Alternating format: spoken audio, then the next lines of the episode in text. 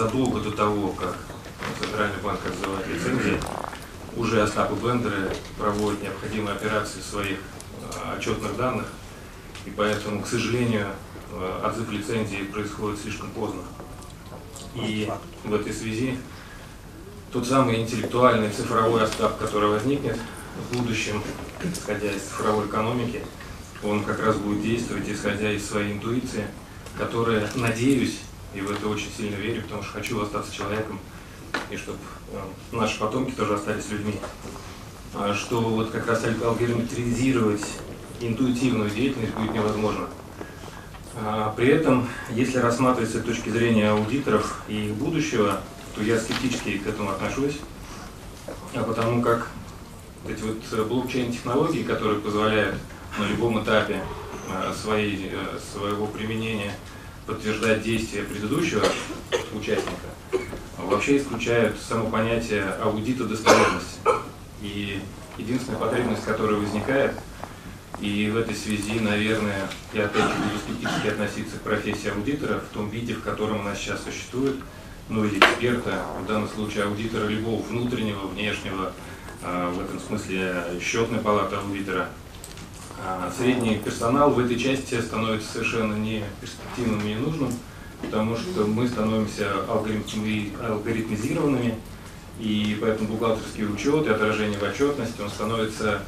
формально элементом информационных систем. Но из этого проистекает определенная будущность, перспектива нашей профессии, что на этапе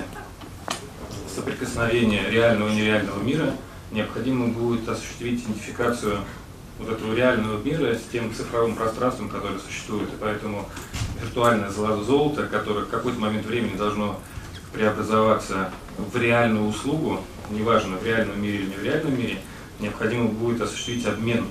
И вот этот обмен, он должен быть целостным. И вот здесь, наверное, появятся те самые интеллектуальные аудиторы, и это время очень близкое. И мы хотим,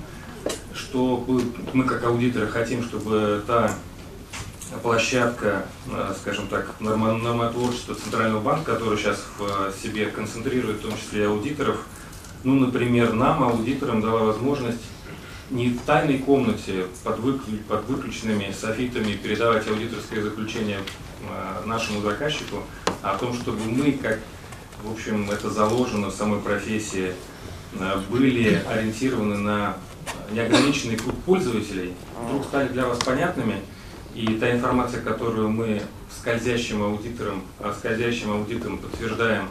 а, те события, которые происходят у экономического субъекта,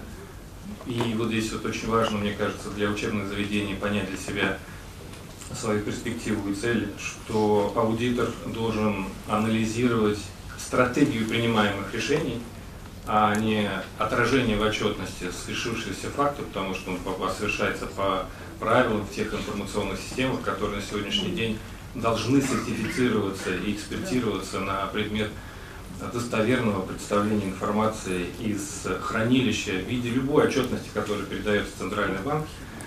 И как только сертификация происходит, то в данном случае наша задача как внутреннего аудитора, внутреннего контролера, внешнего аудита Э, сконцентрируется в области принятия стратегического решения. Покупать, продавать, э, сохранять или там приумножать. Поэтому, э, если подвести итог, что перед нами большие изменения, мы хотим участвовать в этих изменениях и ждем от того, чтобы мы стали, скажем, цифровыми как аудиторами, мы стали скользящими аудиторами, проводящими аудит в режиме реального времени, анализируя стратегические решения, Э, мы стали аудиторами, которые анализируют достоверность той информации, цифровой информации, которая э, формируется в хранилищах тех, э, скажем так, субъектов отношений, которые на сегодняшний день существуют в рынке. Мы хотим и видим, что умные контракты, смарт-контракты, которые на сегодняшний день при размещении ICO подвергаются различным скажем так, хакерским атакам, нападениям, в результате которых теряется множество денег при их размещении,